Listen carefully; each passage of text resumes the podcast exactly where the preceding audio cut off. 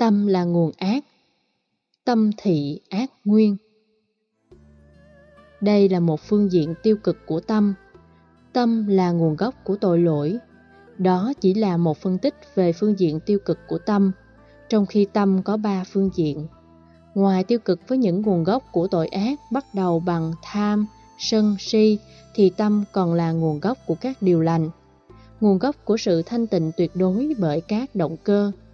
Đó là một điều chiêm nghiệm giúp chúng ta làm chủ được tâm, từ đó vẫy tay chào với những điều xấu ác và tiêu cực.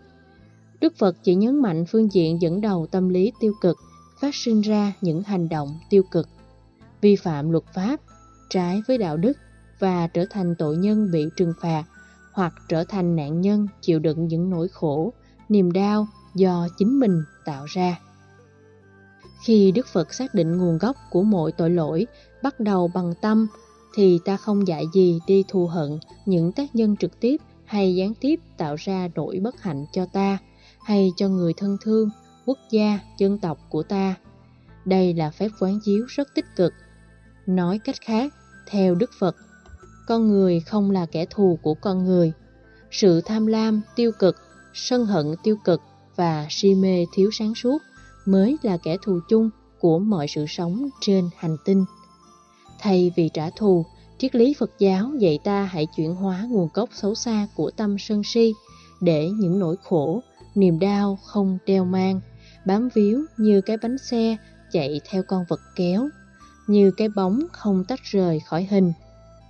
Như vậy, mỗi khi có nỗi khổ niềm đau nào đó, ta không nên quy trách nhiệm cho tổ tông, chẳng hạn như một số tôn giáo quan niệm.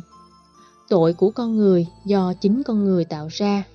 Có nhiều người tạo tội do vì hoàn cảnh đưa đẩy, có người tạo tội do điều kiện kinh tế, do không làm chủ bởi các yếu tố độc hại như rượu, ma túy, thuốc lá, chi phối, do tham, sân, hàng trăm nguyên nhân dẫn đến các tội phạm khác nhau. Tội do mình tạo ra thì không thể đổ trách nhiệm cho ông bà tổ tiên ngàn đời được. Một số tôn giáo nhất thần đưa ra học thuyết tổ tông để mặc cảm hóa hay tội lỗi hóa con người, làm cho con người luôn cảm thấy mình là kẻ bất toàn. Từ đó phải lệ thuộc vĩnh viễn vào Thượng Đế, chấp nhận số phận an bài và tôn vinh Thượng Đế như nguồn cứu chuộc tội lỗi cho con người.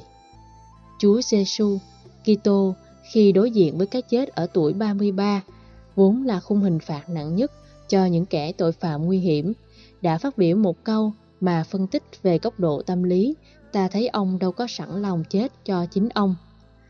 Lạy đấng Chúa Cha trên trời, sao cha lại bỏ con?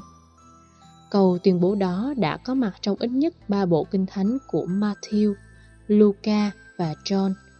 Ta có thể kiểm chứng trong các bài kinh hoặc có thể dùng Google, search, gõ câu Lạy đấng Chúa Cha trên trời, sao cha lại bỏ con, để được dẫn vào các nguyên văn của Kinh Thánh.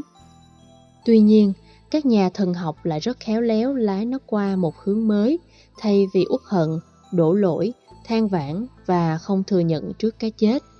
Hướng mới được lèo lái đó là nguồn năng lượng bác ái, chết để chịu tội cho con người. Muốn như thế thì phải tạo ra học thuyết tội tổ tông. Trong khi đó, Đức Phật nói rất rõ tội do đâu. Do tâm nghĩ quấy nên mới có hành động quấy. Vì tâm là đạo diễn, hành động chỉ là con cờ của tâm. Cũng như múa rối, con rối được trang trí bằng hình thù này, vóc dáng nọ, thể hiện hành động đây, kia đều do sự giật dây từ bàn tay phía sau. Bàn tay giật dây đó chính là tâm. Cho nên, thay vì đổ lỗi cho cuộc đời, cho con người, cho điều kiện này, điều kiện kia, thì Đạo Phật dạy, ta hãy quán chiếu lại tâm với các động cơ, thái độ trong lúc các hành động được thực hiện. Lúc đó, ta truy tìm nguyên nhân xa gần, chủ quan hay khách quan, và ta làm chủ để không tái phạm nó trong tương lai.